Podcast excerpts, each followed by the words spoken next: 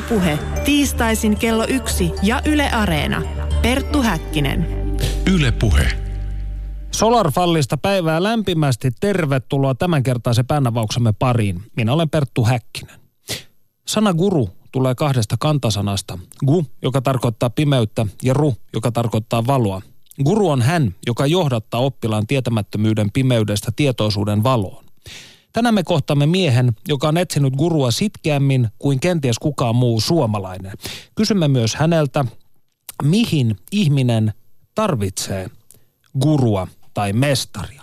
Hän on elokuvaohjaaja ja kirjailija Taavi Kassila, jonka uutuusteos Mestareita tapaamassa on juuri nähnyt päivän valon. Lämpimästi tervetuloa lähetykseen, Taavi.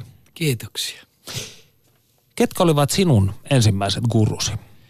No ensimmäinen opettajani oli äitini, Aino Mansas, näyttelijätär, jolta opin joogaa, kun olin 10-11 vuoden ikäinen. Ja kyllä isä sitten oli se toinen, koska häneltä taas opin ikään kuin tällaisen vanhan mestarikisälliperinteen mukaisesti, niin opin taiteen tekoa, elokuvan tekoa ja niin edelleen. Et siinä mielessä molemmat vanhemmat olivat ensimmäisiä mestareitani tai opettajiani. No osalle länsimaisista maallistuneista ihmisistä tämä koko gurun konsepti on hyvin vaikeasti ymmärrettävissä. Mihin sinun mielestäsi yksilö tarvitsee mestaria tai gurua? No itse asiassa niin kaikki maailmanuskonnot pohjautuvat valaistuneen mestarin ja opetuslasten väliseen opetukseen, mutta sitä ei vaan tulla usein ajatelleeksi. Kristinuskossa on tietenkin Jeesus ja Vanhassa testamentissa on monia pyhimyksiä tai profeettoja. Buddhalaisuus on Buddhan opetusta, hindulaisuus Krishnan ja muinoin eläneiden valaistuneiden mestareiden opetusta. Et ei se itse asiassa niin vieras olekaan, mutta koska yhteiskunta on maallistunut, niin sen takia olemme sitten niin kuin vieraantuneet tästä. Ja toinen puoli on tämä, mihin viittasin lyhyesti, niin mestari-kisälliperinne. Entisaikaan aina opittiin ammatit tällä tavoin, että meillä oli vaikka mestari seppä, joka sitten opetti niin kuin nuorille pojille sitä sepän tekemisen, takomisen taitoa. Eli jos palaamme tähän sekularisoituneen yhteiskunnan kontekstiin, niin uskotko, että se, että monille ihmisille ylipäänsä kaikki, mikä kalskahtaa henkiseltä, niin saattaa vaikuttaa luotaan työtävältä, niin siis länsimaisessa yhteiskunnassa, niin vaikuttaa myös tähän tapaan, millä katsomme guruja? No näin ei tarvitsisi olla, koska henkisyys on kaikkien uskontojen ydinsisältöä. Että voidaan ajatella, että eri uskonnot on vähän niin kuin erilaisia hedelmiä, jotka appelsiini, banaani, omena näyttää ulospäin erilaisilta, mutta niissä kaikissa on hedelmäsokeria. Niin samalla tavoin sitten maailmanuskonnot, niissä on se henkisyys ja mehän olemme henkisiä olentoja. Jos me näemme itsemme vaan fyysisinä olentoina, niin silloin meillä jää ihmisyydestä ja elämästä kokematta tosi suuria ja tärkeitä alueita. Eli viittaa tietyllä tavalla tällaisen ajatuksen perenniaalifilosofiasta, kaikkien uskontojen ja filosofioiden taustalla vaikuttavasta yhteisestä arvopohjasta, jos näin voisi sanoa, jota ajatus, joka on 1800-luvulta länsimaisessakin ajattelussa ollut huomattavasti esillä. Kyllä, ja intialaisessa ajattelussa se on ollut alun pitäen jo esillä, että vedoissa esimerkiksi sanotaan näin, että Jumala on yksi, pyhimykset kutsuvat häntä eri nimillä. Ja tämä tulee jostakin 7,000–10,000 vuoden takaa. Että ajatus ja oivallus on aina ollut olemassa, mutta välillä se vaan pääsee sitten unohtumaan. Että ikään kuin tämä uskontojen eriytyminen toisistaan, niin yhtäkkiä ne erilaisuudet alkaakin merkitä enemmän kuin se ydinsisältö. Näin, jos länsimaista perinnettä mietitään, niin kyllä se niin menee tietysti, että ensin olivat luonnonfilosofit ja sitten tuli Sokrates ja Platon, Aristoteles ja sen jälkeen Plotinos ja Jamblikus ja kumppanit, että ketju jatkui huomattavan pitkälle siinäkin perinteessä. Ja tietyllä tavalla jatkuu tänäkin päivänä, sillä eihän kukaan nyt kreikkalaista klassista viisaustiedettä ole unohtanut. No, sinä olet tällä hetkellä, oletko täyttänyt 65? No syksyllä se tulee täyteen. No niin, mutta sanotaan näin, että olet ehtinyt kypsään ikään. Ja kun mietitään tätä pitkällistä odysseiaasi, niin mistä psykologisista taustatekijöistä sinulla tämä gurun etsintä lähti? Millainen oli se alkusysäys? No, mä olin Rudolf Steiner-koulussa ja siellä opettaja kertoi 3 merkittävästä mestarista, joista yksi oli Buddha, sitten oli Jeesus ja 3. oli Sokrates. Ja nämä kaikki teki muhun todella suuren vaikutuksen ja kun mä olin tullut kouluun, niin mä luulin, että koulussa kerrotaan siitä, mitä elämä on. Mutta sitten kun kerrotaan vaan niin kuin kielistä ja matematiikasta ja historiasta, niin mä olin vähän niin kuin pettynyt. Mutta kun näistä 3 suuresta mestarista kerrottiin, niin mä aloin heti unelmoida, että mä haluaisin olla tämmöisen mestarin opetuslapsi. Ja se on se koulutus, jonka mä haluaisin saada. En niin kuin, että mä vaan saan lisää tietoa yliopistosta, vaan oikean henkisen mestarin oppilaana, joka tuntee elämän syvimmän salaisuuden. Se oli mun unelmani. No nyt pääsemmekin hyvin sellaiseen tähän aiemmin puhuttuun hedelmäsokeriin kiinni, nimittäin vastikään ilmestyneessä teoksessasi mestareita tapaamassa kirjoitat: minussa alkaa sarastaa ymmärrys siitä, että totuutta ei voi kokea ajattelun avulla niin kuin monet filosofit ovat yrittäneet. Ja tässä nyt sen enempää tietoteoriaan sisälle menemättä, mutta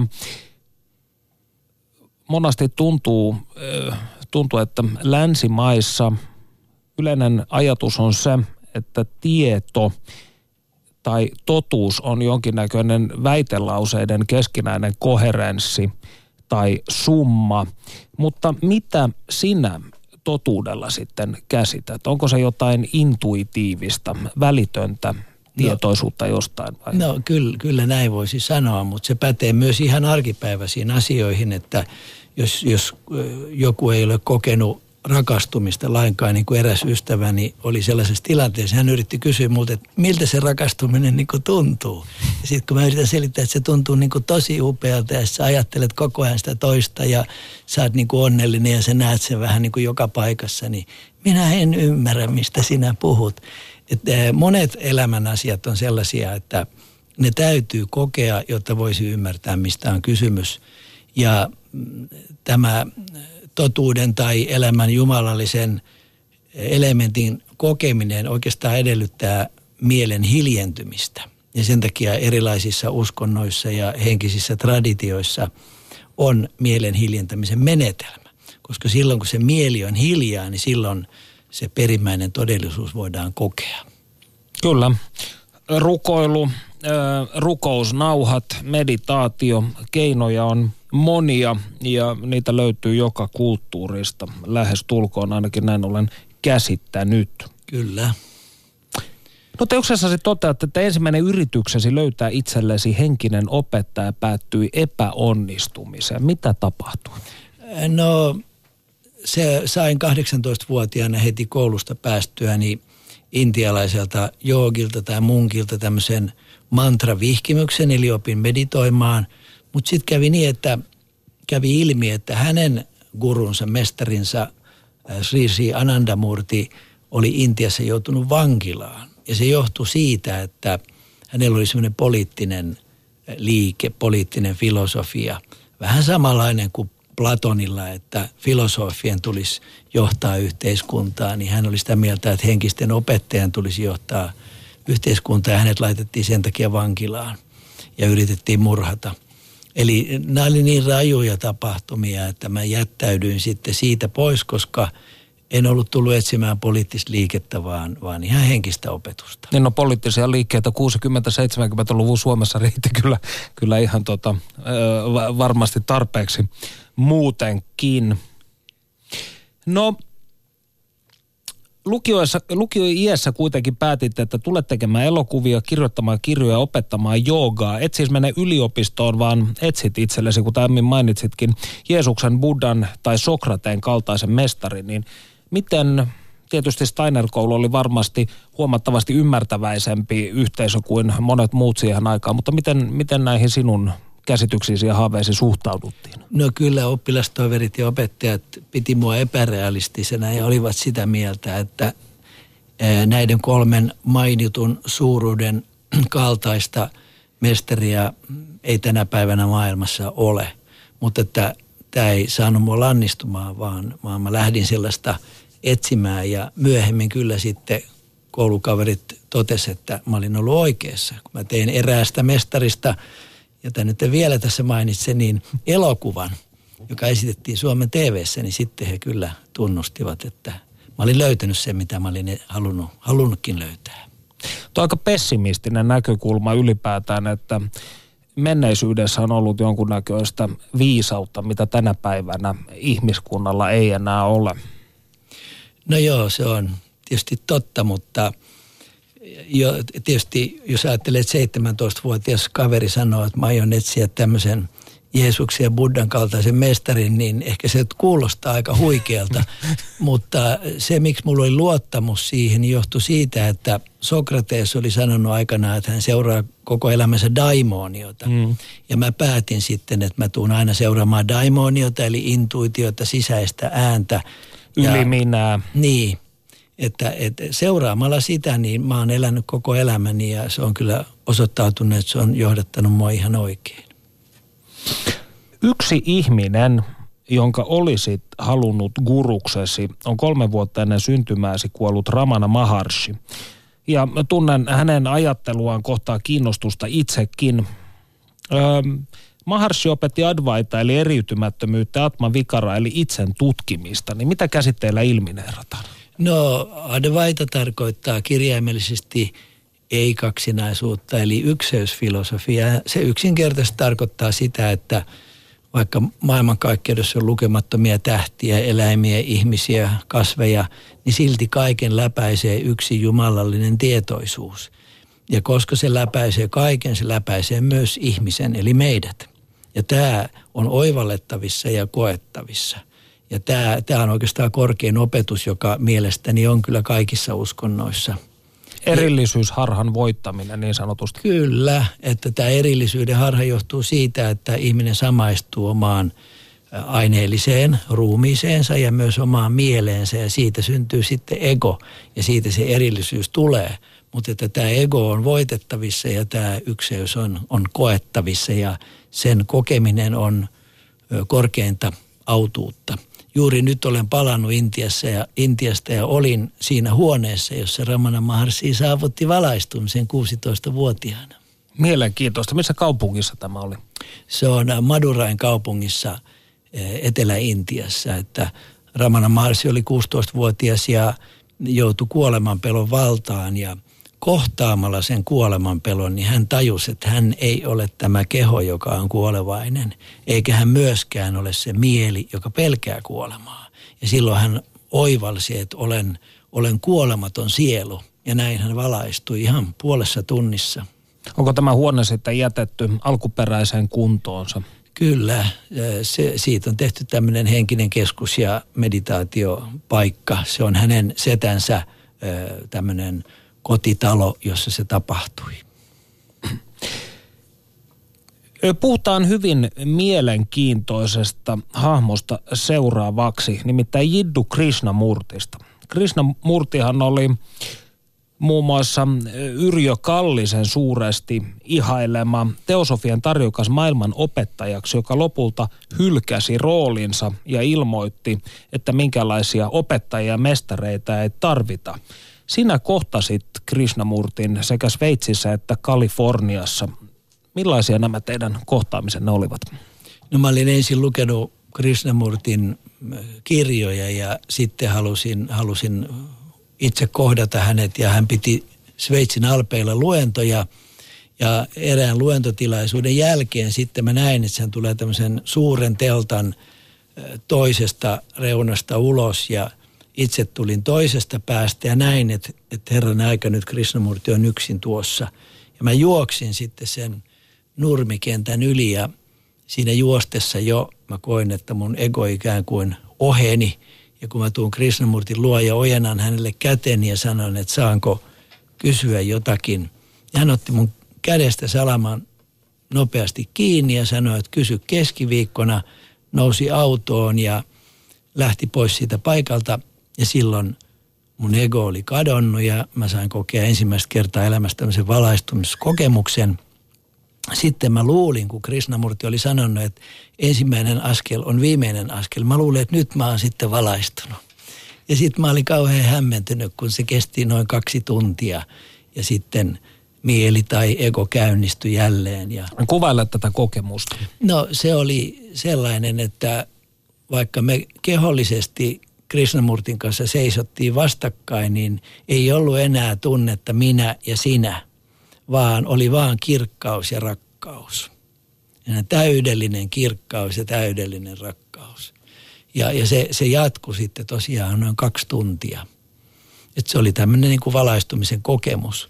Mutta silloin mä en vielä ymmärtänyt, että tämän tilan voi kokea, mutta kun se mielen siemen tai ne kielteiset ominaisuudet, jotka on siellä alitajunnassa, ne ei ole tuhoutunut, vaan ne on vain hetkellisesti ikään kuin nukkuu. Ja silloin tämän kokemuksen voi saada. No, mitä Kaliforniassa sitten tapahtui? No, Kaliforniassa Krishnamurti piti luentoja ja yhden luennon aikana hän ryhtyi sitten käymään vuorokeskustelua minun kanssani. Ja sitten kun muut sen noteerasivat, se keskustelu mielestäni jäi vähän niin kuin kesken. Ja sitten yksi Krishnamurti-koulun opettajista tuli luokseni ja sanoi, että haluaisitko tulla lounaalle Krishnamurtin kanssa. Ja tietenkin mä olin ilahtunut siitä ja sitten sain sitten tosiaan lounastaa Krishnamurtin ja Krishnamurtin koulun opettajien kanssa. Ja siellä oli myös professori David Bohm, joka oli muuten Einsteinin oppilas ja maailmankuulu fyysikko. Hän oli myös siellä paikalla ja mä sain sitten istua Krishnamurtia vastapäätä ja hänen olemuksensa oli kyllä hyvin vaikuttava. Sinä seurasit Krishnamurtia 15 vuotta. Mitä se tarkoitti käytännössä? No mä luin hänen kirjojaan. Mä kävin katsomassa hänen puhetilaisuuksista. Esitettiin tämmöisiä videonauhoituksia täällä Helsingissä. Ja koitin parhaani mukaan niin kun ymmärtää hänen opetustaan vähän samalla lailla kuin Platon on aikanaan koettanut ymmärtää sitä, mitä Sokrates on hänelle niin kuin dialogin tai vuorokeskustelun avulla pyrkinyt opettamaan, mutta mielestäni Krishnamurti oli siinä epäkäytännöllinen, kun hän ei tarjonnut minkäänlaista metodia, eikä hän hyväksynyt opettajan ja oppilaan suhdetta, vaan hän sanoi, että totuus on tietön niitty. Ja tästä esimerkiksi Maharishi Mahesh Yogi sanoi, että Krishnamurti on vähän niin kuin mies, joka on katolla ja on vetänyt portaat sinne ylös ja sanoi, että tulkaa tänne katolle. Ja tämä päätyi vähän tämmöiseen jopa niin kuin tseniläiseen ajatteluun. No kyllä, mutta mielestäni ihminen tarvitsee tekniikoita. Tikkaat. Ei niin, että jos sanotaan, että joku haluaa esimerkiksi vapautua alkoholin käytöstä tai pudottaa painoa, niin kyllä hän tarvitsee jonkinlaisen ohjelman ja tekniikan, jota hän sitten noudattaa. Koska kyllä se henkinen elämä kuitenkin on sitten arkipäiväistä, että sä vapaudut riippuvuuksista, sä vapaudut vaikka vihan tunteista, mistä kenenkin on tarpeen vapautua, kyllä sä tarvitset siihen jonkun tekniikan. Muuten se vaan ei niin kuin onnistu. Ja tässä kohtaa gurut astuvat sisään. Niin. Mielestäni näin on. Että nyt kun mainitsit tuon gurun määritelmän alussa, niin lisäisin siihen, että minä etsin niin sanottua satgurua. Tämä etuliite sat tarkoittaa sellaista, joka on oivaltanut totuuden. Myös Sokrates puhui tästä sanoen, että tosi filosofin tarkoitus on vapauttaa sielu. Eli siis sielu vapautetaan juuri näistä erilaisista maallisista riippuvuuksista. Ja sitten se vapaus, se on hurmiollinen tila, se on autuallinen tila. Mutta myös Sokrates puhuu siitä ja sen kaltaista opettajaa siis etsin satgurua.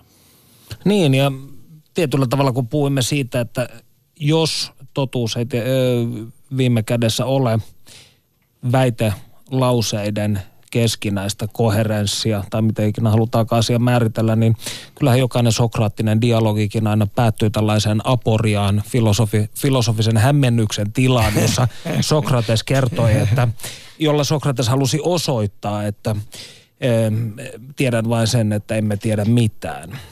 No joo, kyllä toisaalta niin Sokrateen dialogeissa aina tapahtuu uudelleen oppimista, mutta hän oli nerokas siinä mielessä ja nöyrä samaan aikaan, että hän tiesi sen, että aina voidaan tietää enemmän, koska universumi on ääretön. Kyllähän tämä näkyy tieteen kehityksessäkin, että nyt sanotaan, että totuus on tämä ja tämä vaikka fysiikasta ja sitten menee 10-20 vuotta ja sitten tuleekin uusi löytö, joka kumoaa sen vanhan.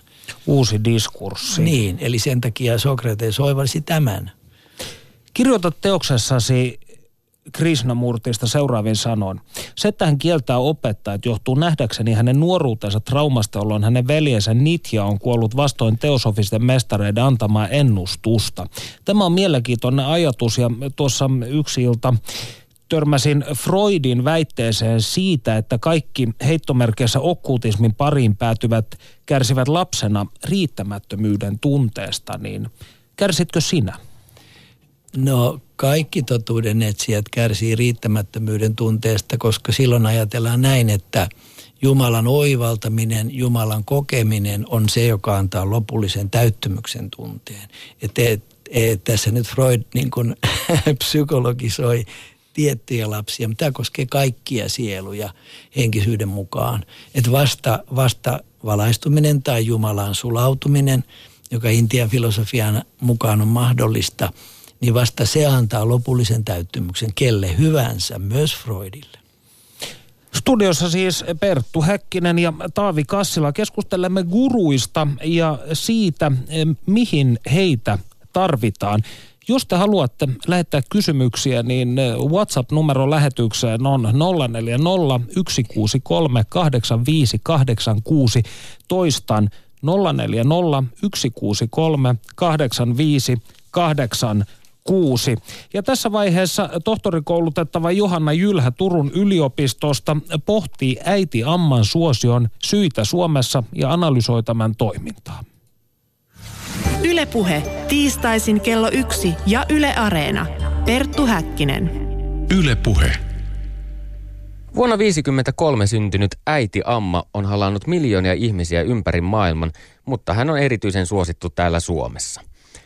Amman sanoma on puhutellut julkisuuden henkilöitä muusikko Mikko Von Hertzenistä ex-kulttuuriministeri Tanja Karpelaan, mutta samaan aikaan Amma kiinnostaa myös kansan syviä rivejä Hangosta Inariin. Mutta mistä tämä suosio johtuu? Tätä asiaa meille selvittää seuraavassa uskontotieteen tohtorikoulutettava Johanna Jylhä Turun yliopistosta. Jylhä on tutkinut Äiti Amman suomalaisia seuraajia ja selvittänyt tämän suosion syitä.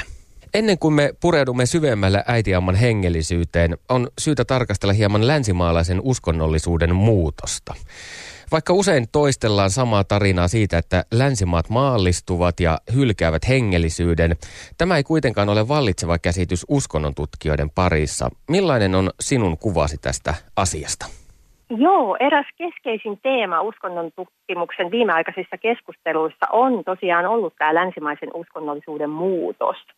Ja tosiaan näiden klassisten sekularisaatioteorioiden oletuksenahan oli, että moderni yhteiskunta ja uskonnollisuus on yhteensopimattomia. Mutta uskonto ei kuitenkaan ole hävinnyt minnekään, ainoastaan sen muodot on muuttuneet. Toki tämä maallistuminenkin on hyvin vahva trendi, että kirkkouskonnollisuus on vähentynyt Euroopassa, myös Suomessa selvästi jo pitkään. Mutta samanaikaisesti kuitenkin kiinnostus vaihtoehtoisia henkisyyden muotoja kohtaan on kasvanut.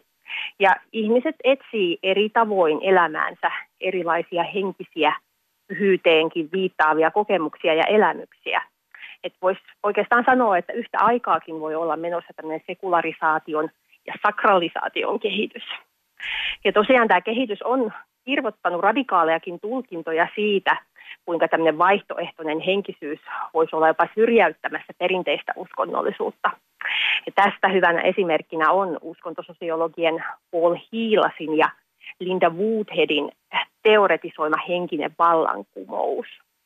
Sitten toinen sosiologi Colin Campbell, hän puolestaan on kuvannut tätä kehitystä tällaisena länsimaisen kulttuurin itämaistumisen tai joogaistumisen käänteenä. Ja tässä joogaistumisen teesissään tämä Campbell esittää, että itämaiset henkiset käsitykset ja käytänteet on tulleet itse asiassa varsin laajasti suosituksi länsimaisessa nykykulttuurissa. Et jos ajatellaan kristinuskon perinteisiä oppeja tuonpuoleisesta ja persoonallisesta Jumalasta, taivaasta, helvetistä, niin ne on tehnyt tilaa uskolle esimerkiksi elämän voimaan ja jälleen syntymiseen. Samoin sitten jooga ja meditaatio, niin ne on varsin nopeasti siirtynyt marginaalista valtavirran käytänteiksi. Mutta kun puhutaan esimerkiksi tästä itämaistumisesta, niin on kuitenkin syytä huomioida se, että nämä idästä tulevat henkiset käytänteet ja niiden merkitykset kuitenkin muuttuu radikaalistikin, kun ne siirtyy toisenlaisiin kulttuurisiin konteksteihin. Esimerkiksi just nämä jooga ja meditaatio, niin voi sanoa, että ne on osin riisuttu niiden näistä uskonnollisista ja henkisistä merkityksistä, kun ne on omaksuttu länsimaihin. Ei tietenkään aina, mutta usein on näin. Eli esimerkiksi jooga saatetaan nähdä ihan vain terveysliikuntana ja meditaatio stressin lievityskeinona. Eli tässä näkyy, kuinka toisaalta sitten nämä itämaiset henkiset käytänteet on myös maallistunut, kun ne on siirtynyt meille länteen. Eli tämä on aika monisyinen kehityskulku. Tutkimusten mukaan puolet suomalaisista kuvaa itseään henkisiksi ihmisiksi, mutta mitä se oikeastaan tarkoittaa? Millainen on henkinen ihminen? Nykyään on tosiaan hyvin yleistä, että ihmiset ei miellä itseään uskonnollisiksi tai ei halua sanoa itseään uskonnollisiksi, vaan henkisiksi ihmisiksi. Tai vähintäänkin ilmaistaan, että ollaan kiinnostuneita henkisistä asioista. Ja se liittyy siihen, että usein uskonnollisuus liitetään institutionaalisiin, organisoituihin uskontoihin ja tällaisiin lukkoon lyötyihin opinkappaleisiin, kun taas sitten henkisyys yhdistetään omaehtoisiin henkisiin kokemuksiin ja näkemyksiin sekä esimerkiksi ihan ihmisenä kasvamiseen, joka ei rajoitu vaan kapeasti uskonnollisen elämän alueelle. Eli yleisesti ottaen voisi sanoa, että hyvin vahvana trendinä henkisyydessä on, että pyritään pois opinkappaleista kohti kokemuksellisuutta ja affektiivisuutta, eli tunnekylläisyyttä. Ja henkisenä itseään pitävä ihminen usein odottaa, että henkisyyden pitää tuntua, liikuttaa, voimaannuttaa. Ja Äiti Ammankin liike on tästä oivallinen esimerkki. Henkisyys voidaan myös ymmärtää ihan antropologisena osana ihmisyyttä, että sen ei välttämättä tarvitse liittyä edes mihinkään yliluonnolliseen, jolloin voidaan puhua ateistisesta henkisyydestä. Tällöin henkiset kokemukset voi liittyä esimerkiksi luontoon, taiteeseen tai musiikkiin. Mun aineistosta voisin sanoa, että monet mun haastattelemat Amman seuraajat, niin he on korostanut sitä, että heidän mielestään ei ole erikseen olemassa henkisiä ihmisiä tai henkistä elämää, vaan että ulottuvuus kuuluu kaikkeen elämään, että he ei halua tehdä tuommoisia jakoja tai mitenkään korostaa sitä, että miten he nyt on niin henkisiä ihmisiä. Iso osa Suomeen saapuvista uusista hengellisistä liikkeistä on lähtöisin nimenomaan Intiasta. Mikä tässä Intian hengellisyydessä oikein kiehtoo meitä suomalaisia? No, intialainen henkisyys on kiehtonut länsimaisia henkisiä etsijöitä jo todella pitkään, että käsitys Intiasta tällaisena eksoottisena ja mystisenäkin henkisyyden tyyssijänä, niin se saattaa edelleen elää jollain tavalla ihmisten mielissä. Ja tällä viitataan Intiassa vahvasti läsnä olevaan henkisyyteen, jonka ajatellaan kadonneen sitten tällaisesta modernista länsimaisesta kulttuurista. Ja mun omat haastateltavat on viitannut esimerkiksi Intian voimakkaisiin energioihin tai sieltä peräisin olevaan henkiseen viisauteen tai henkisiin mestareihin. Mutta tosiaan mä oon siis tutkimuksessani haastatellut suomalaisia, jotka on löytäneet Intian perinteistä henkistä inspiraatiota ja näyttää siltä, että näistä perinteistä löytyy sen kaltaisia opetuksia ja käytänteitä, jotka vetoaa nykyyhteiskunnan henkiseen etsijään. Eli intialaisperäisen henkisyyden voi tulkita vastaavaan just tähän elämyksellisyyden, kokemuksellisuuden korostumiseen nykyajan uskonnollisuudessa. Eli että tavallaan haetaan sitä, että henkisyys liikuttaa, voimaannuttaa. Siitä saa hyviä energioita, voimia. Eli tosiaan erityisesti hindulaisessa uskontoperinteessä tämä affektiivisuus ja kokemuksellisuus, ne on aina olleet hyvin tärkeitä. Eli pyrkimys jumaluuden tai pyhyyden läsnäolon aistimiseen ja kokemiseen nähdään keskeisenä osana arjen hengillisyyttä. Eli aistit, värikkäät kuvat, intensiivinen musiikki, tuoksut, maut, ruumiin liikkeet on vahvasti läsnä. Ja tämä saattaa kiehtoa myös suomalaista henkistä etsijää. Toisaalta sitten myös hiljaisuus ja hiljentyminen on tekijöitä, mitkä varmasti vetoaa suomalaisiin henkisen polun kulkijoihin. Eli esimerkiksi joogasta ja meditaatiosta saatetaan hakea välineitä rauhoittumiseen, oman itsen kuunteluun sekä kehon ja mielen tasapainon ylläpitämiseen. Yle Puhe. Näin suomalaista näkökulmasta tarkasteltuna ihmisiä halaava äiti Amma vaikuttaa varsin sovinnaiselta hahmolta, mutta sinun näkemyksesi mukaan hänen toimintansa on intialaisessa kontekstissa jopa radikaalia. Mitä tämä tarkoittaa? Amman tapa halata, silittää ja jopa suukottaa hänen luokseen tulevia ihmisiä, varsin spontaanisti ja estottomastakin, niin se on täysin poikkeuksellista verrattuna muihin guruihin.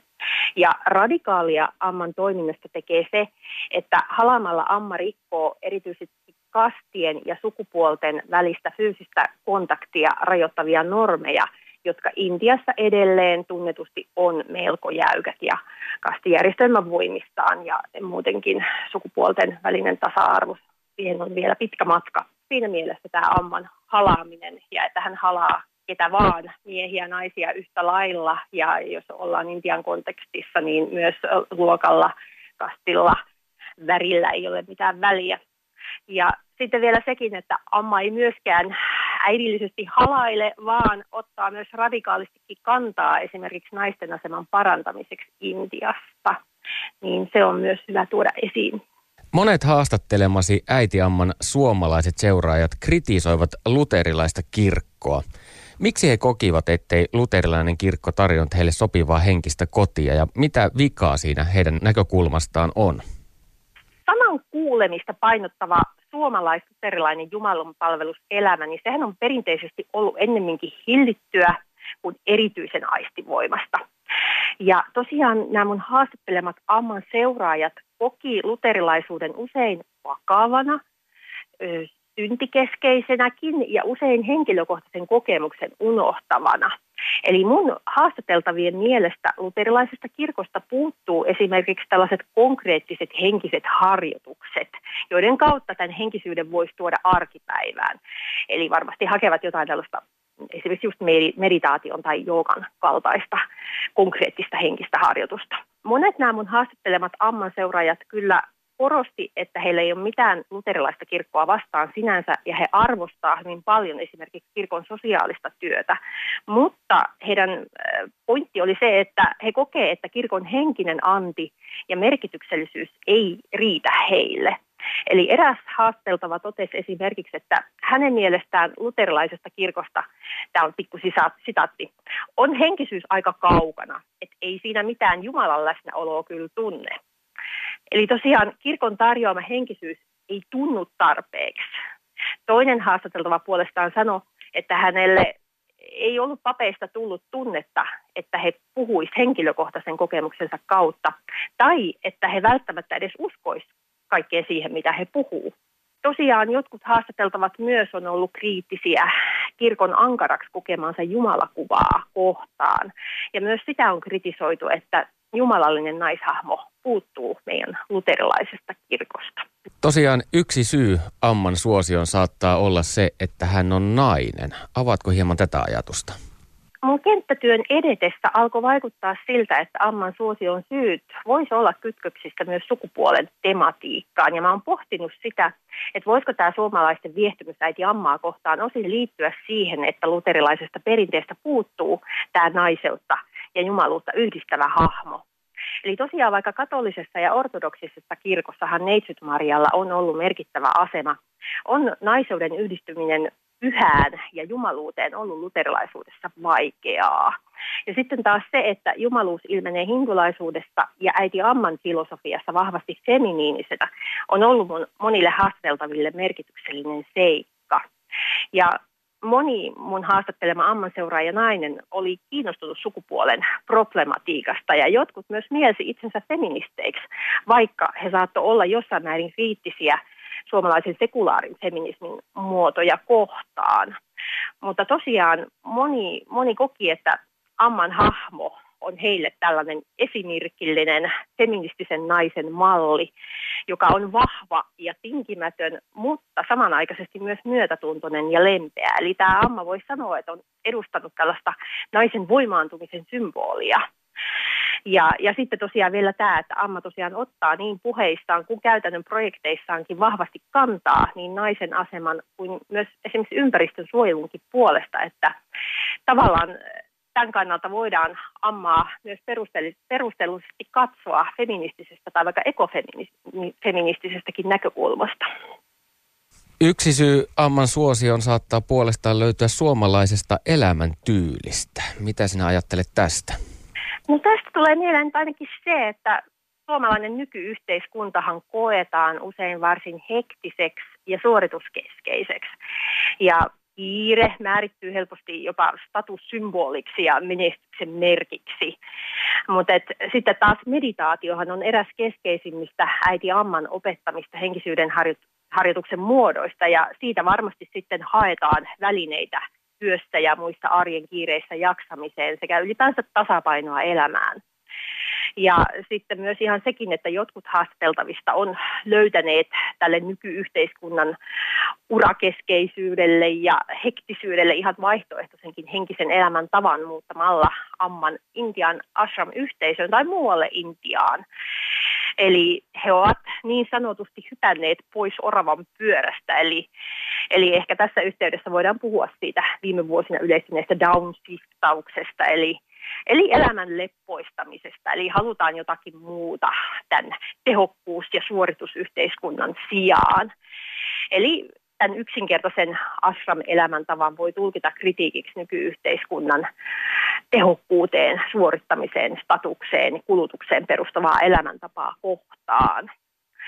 Ja sitten semmoista kanssa on miettinyt, että individualistinen nykyihminen hän usein kaihtaa auktoriteetteja ja sitä, että mikään taho yrittäisi liikaa kuitenkaan kontrolloida omaa elämää. Eli jos ajatellaan äiti Ammaa, niin suosioon on varmasti vaikuttanut myös se, että Amman liike ja filosofia on kuitenkin varsin avoin ja suvaitsevainen muita uskontoja kohtaan, mutta myöskin niin, että se ei aseta seuraajille mitään tiukkoja elämäntapaihanteita eikä puutu ihmisten henkilökohtaiseen elämään. Yle Puhe, tiistaisin kello 1 ja Yle Areena. Perttu Häkkinen. Yle Puhe. Näin siis tohtorikoulutettava Johanna Jylhä Turun yliopistosta Panu Hietanevan haastattelussa. Me jatkamme Taavi Kassilan kanssa täällä studiossa keskustelemista guruuden olemuksesta ja siitä, mihin mestareita tarvitaan. No kun sinä seuraat äiti Ammaa, niin miltä tämä äskeinen keskustelu kuulosti? Kyllä, siinä ihan oikeanlaisia havaintoja oli, että ei mikään oikein tökkäsy pahasti korvaan. Ja mielenkiintoisesti tässä Johanna nosti esiin nämä kolme vaikuttavaa voimaa nykyajan yhteiskunnassa. Toisaalta tämä sekularisaatio, sitten individualisaatio ja sitten kolmantena tämä notkistuva uskonnollisuus, jolloin ihmiset lähtevät hakemaan oman kaltaisiaan ja itselle sopivia henkisyyden muotoja, joka selvästi on vahvistunut uskontotieteen näkökulmasta länsimaissa. Tunnistatko nämä piirteet myös itsessäsi? No joo, kyllä, mutta uskoisin, että ihmisen pyrkimys ymmärtää elämän syväulottuvuutta on sellainen ilmiö, joka on ollut kaikkina aikakausina. Kaikkina aikakausina on ollut totuudenetsijöitä. Koska elämähän on paljon muutakin kuin tämä pintataso, joka aistit meille niin kuin kertoo. Sitä korostaisin vielä enemmän. Itse olen totuudenetsijä jollaisia on ollut historian aikana aina. No vastikään ilmestynyt teoksesi Mestareita tapaamassa sisältää monia kertomuksia kohtaamisistasi. Ja eräs mielenkiintoinen on lokakuussa 1978, kun haastattelit Sveitsissä The Beatles-yhtyeen guruna tunnettua Maharishi Mahesh Yogia. Keskustelitte tuolloin muun muassa transcendenttisesta meditaatiosta ja levitoimisesta, joka tässä liikkeessä oli hyvin vahvasti esillä. Ja tämä kyseinen luku lukeutuu teoksesi mielenkiintoisimpiin ja laajimpiin, niin voitko referoida vähän kuulijoillemme tätä kohtaamista? No joo, ystäväni veli Heikki, joka oli TM-opettaja, niin hän sitten kutsui minut tänne Sveitsin alpeille, että voisinko tulla haastattelemaan Maharishi Mahesh Yogia, joka oli varsin suuri kuuluisuus siihen aikaan. Ympäri maailmaa hän oli televisio-ohjelmissa ja radio-ohjelmissa ja suurten lehtien kannessa ja tapasi poliitikkoja, vieraili muun muassa Suomessa ja esiintyi televisiossa. Et se oli tietysti suuri kunnia lähteä häntä haastattelemaan. Mutta sitten toisaalta hänellä oli hyvin suurisuuntaisia hankkeita. Hän oli perustanut tämmöisen, mitä hän kutsui maailman hallitukseksi, ja hän pyrki vaikuttamaan kaikkien maiden hallituksiin sillä tavoin, että hän toisi tätä henkisyyden tietoa ja viisautta.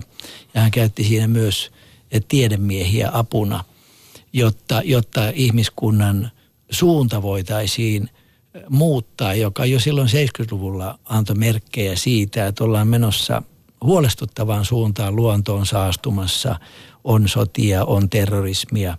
Että hän halusi meditaation avulla muuttaa tätä kaikkea.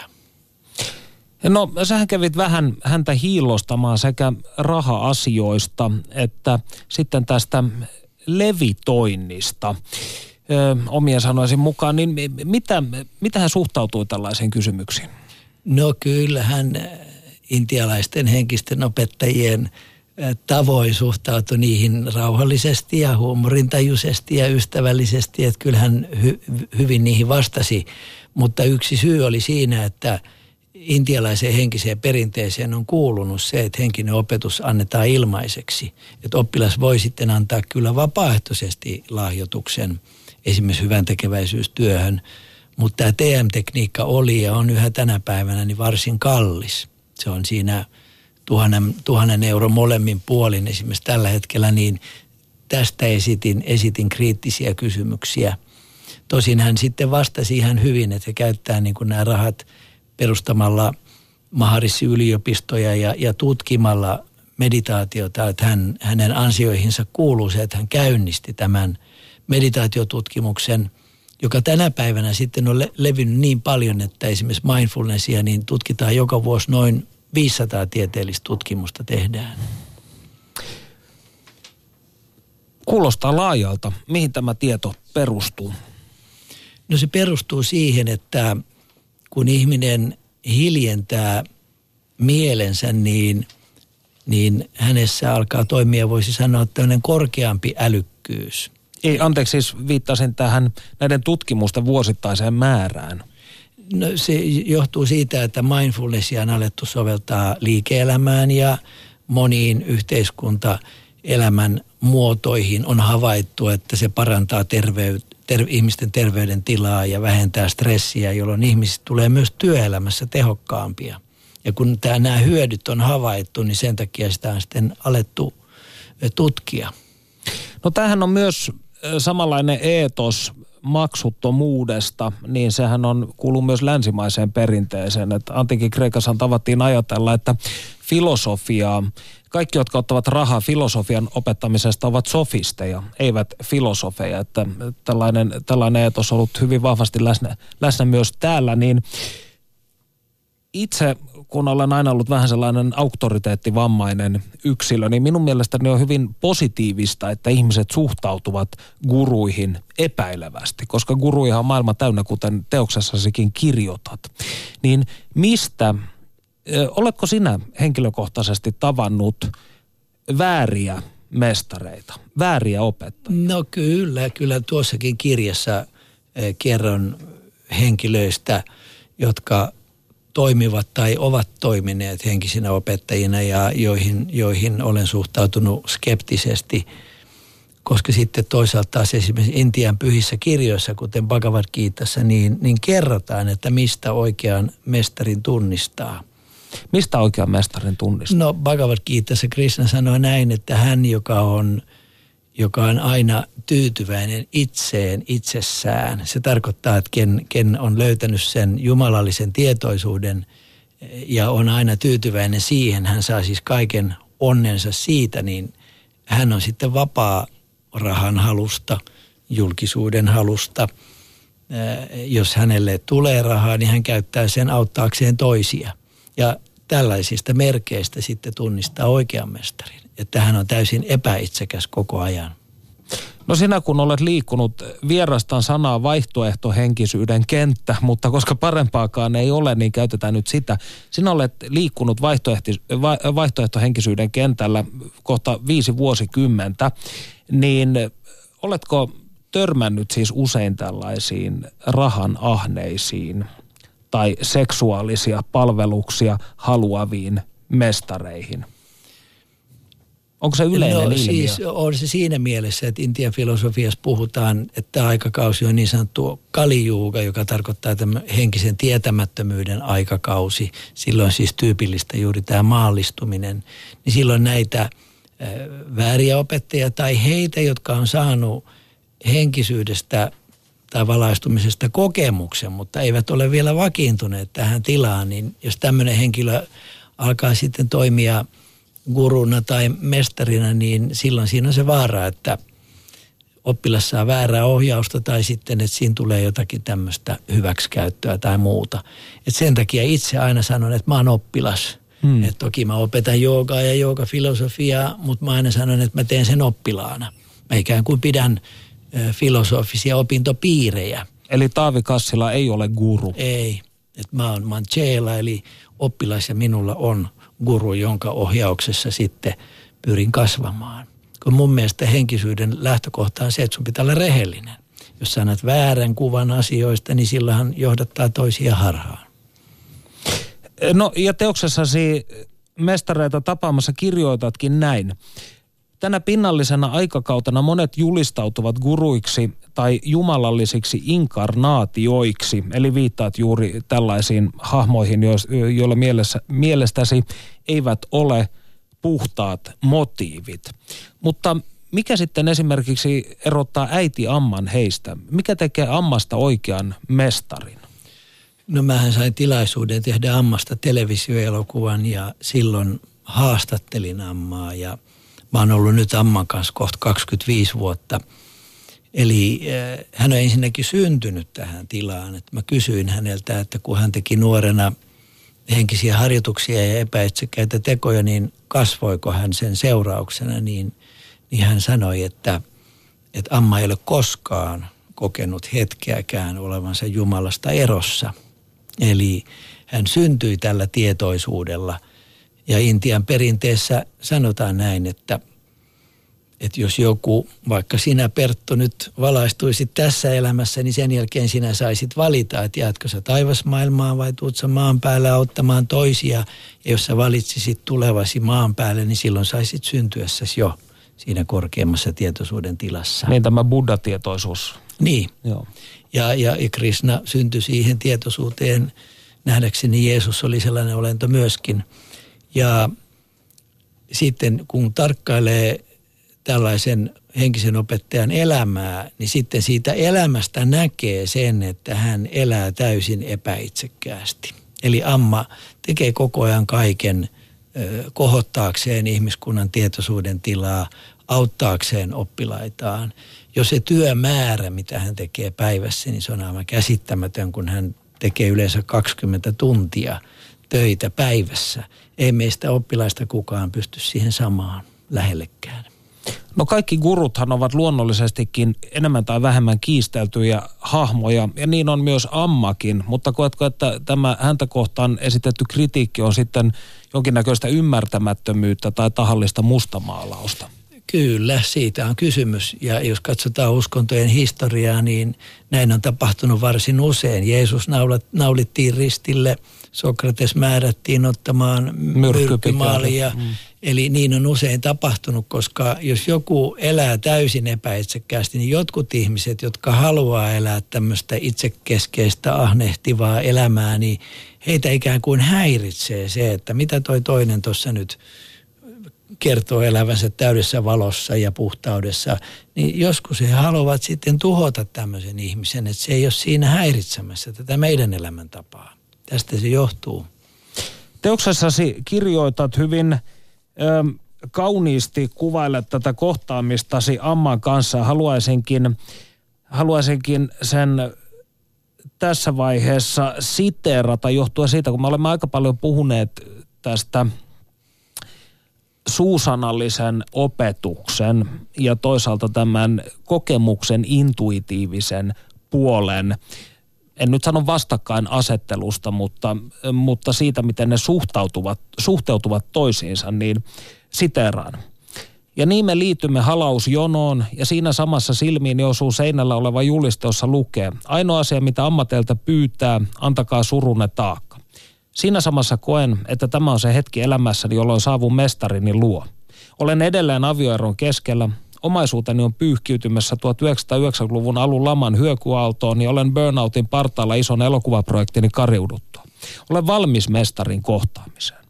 Amma syleilee ensiksi Oonaa, joka näyttää niin pieneltä hänen sylissään. Lähestyn Ammaa polvillani, olen liikutuksen vallassa ja sanon: äiti, ota minun egoni.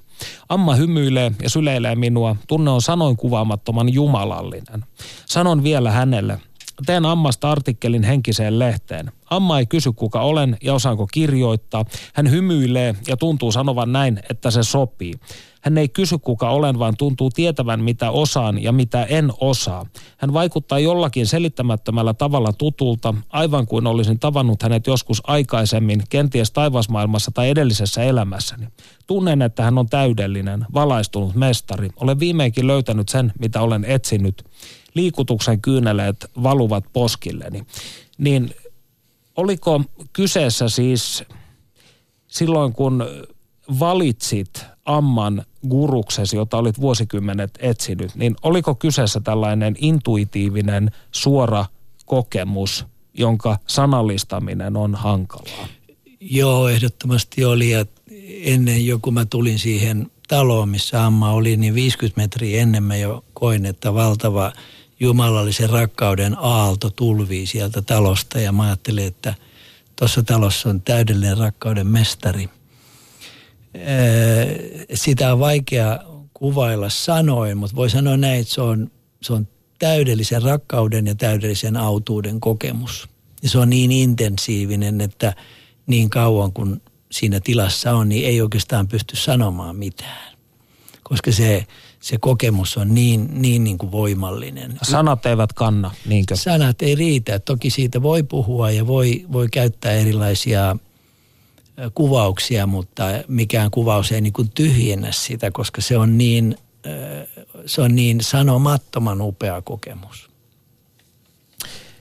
No, lämpiöpuolella puhuimme aiemmin siitä, että koska jokainen ihminen on psyykkiseltä profiililtaan hivenen erilainen, omaa erilaisen koulutustaustan, erilaisen henkilöhistorian, niin voiko olla niin, että tietynlainen ihminen myös tarvitsee tietynlaisen mestarin sinun mielestäsi?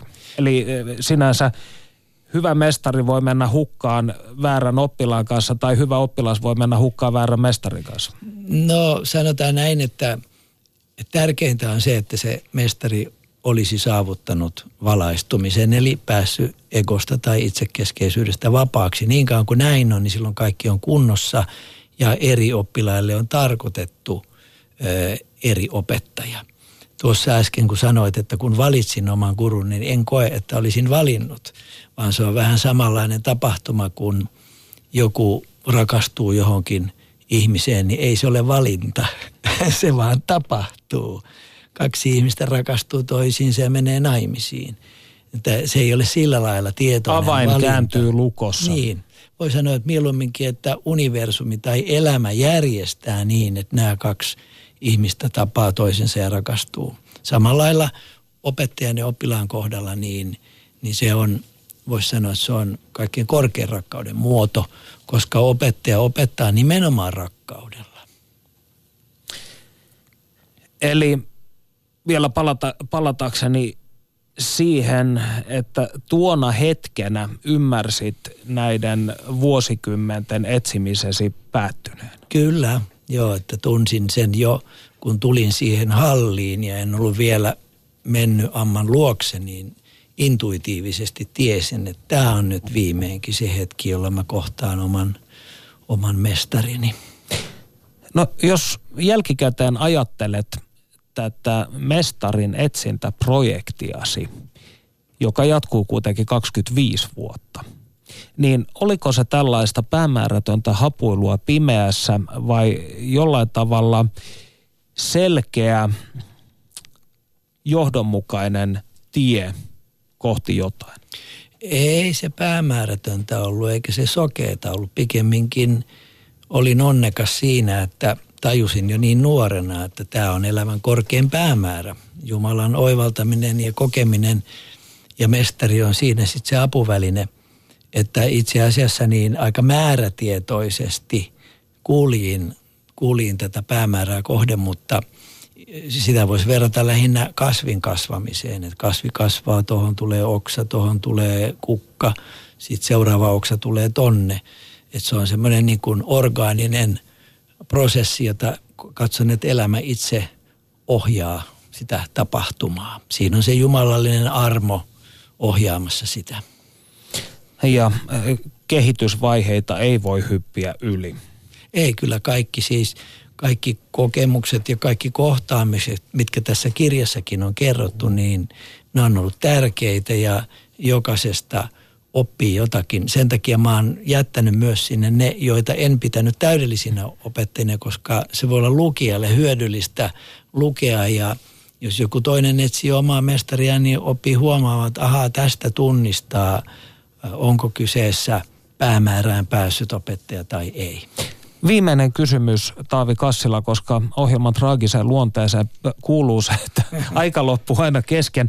Niin teoksessa se käsitellään myös monia kotimaisia hahmoja. Lauri Rauhalaa, K.V. Laurikaista, Matti Bäriströmiä, Maria Korhosta, Vesa-Matti Loiria muun muassa. Kuka sinun mielestäsi on maamme valaistunein kansalainen? Ja aikaa 15 sekuntia. En tiedä, kuka on Suomen valaistuneen kansalainen, mutta aivotutkija Matti Bäriströmin kuvaus siitä, missä kohtaa aivoja Jumala koetaan, on huikean nerokas saavutus. Kannattaa se ainakin lukea. Lämmin kiitos vierailusta, Taavi Kassila. Kiitos, Perttu. Me palaamme asiaan ensi viikolla uusin kujein. Siihen saakka voikaa hyvin. Yle Puheessa Perttu Häkkinen.